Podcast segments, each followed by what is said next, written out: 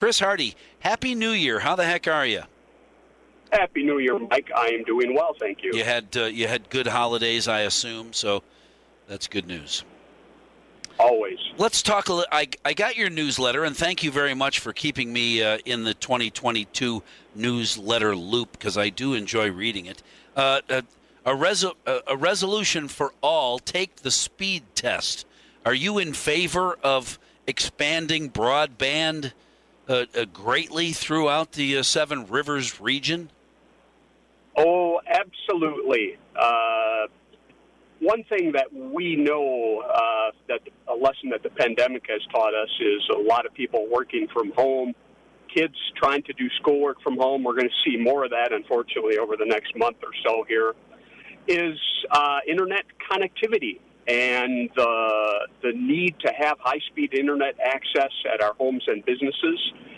Uh, we know that our a lot of our municipalities are going to spend ARPA dollars on trying to expand broadband but in order to do that, you have to know where you stand. So the speed test is basically you go online, you go to a website, you hit click, and it measures how fast your upload and download speed is, and then that is recorded. And then it is put onto a map. So the Seven Rivers Alliance is partnering with other regional economic development groups in Wisconsin to create this speed test and that is so that we can really map and pinpoint by address how fast your internet connection is across Wisconsin. How many people do you suppose will be surprised to realize what their speed is, that it is already really fast or really slow? You know, I think a lot of people, if you haven't taken a speed test before, I think you might be surprised because um, you know, some people might know the service that they allegedly pay for, um, but that speed is not always um, what they're actually getting uh, on their computer or on their phone. Well, and if people live in a community, if they live in La Crosse, in Onalaska, in West Salem, that kind, in Holmen, that kind of thing, you're you're uh, pretty assured of of decent service of when the you know when when your uh, internet provider says you're going to get this much speed, you get pretty close to that most of the time. But the further away you get from a population center, the further away you get from reliable internet. So uh, in some cases, you're right. There is no internet out there at the end of that road, and there should be. But reliable internet is going to be a whole different story. If everybody everybody gets crappy internet, that's almost as bad as having no internet, isn't it?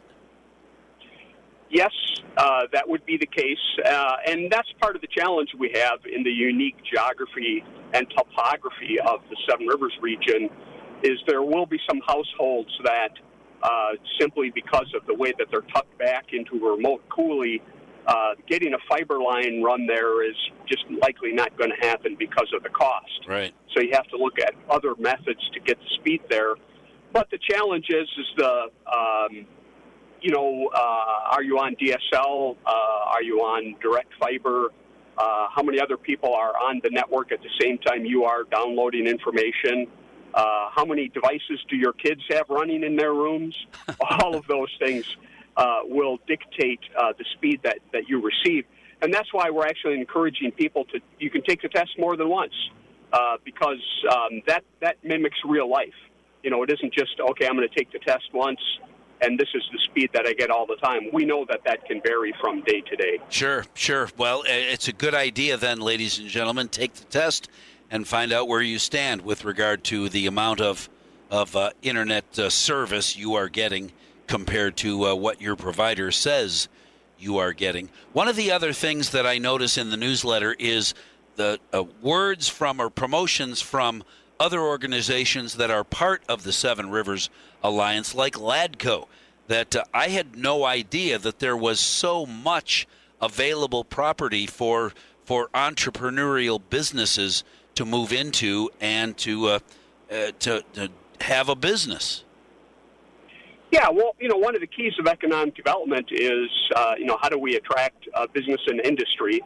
And uh, every month, uh, I partner with LADCO, the La Crosse Area Development Corporation, to help highlight some of those commercial properties that are either for sale or rent in the region because uh, you never know what business we might attract. Uh, there are businesses that need specific uh, specific parcels and, and, of land, and we try to highlight those uh, on a monthly basis.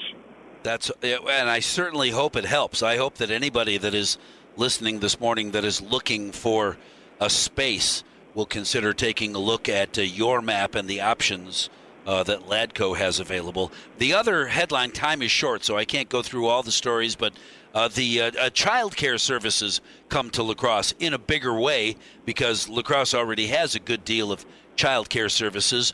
What's new in that regard?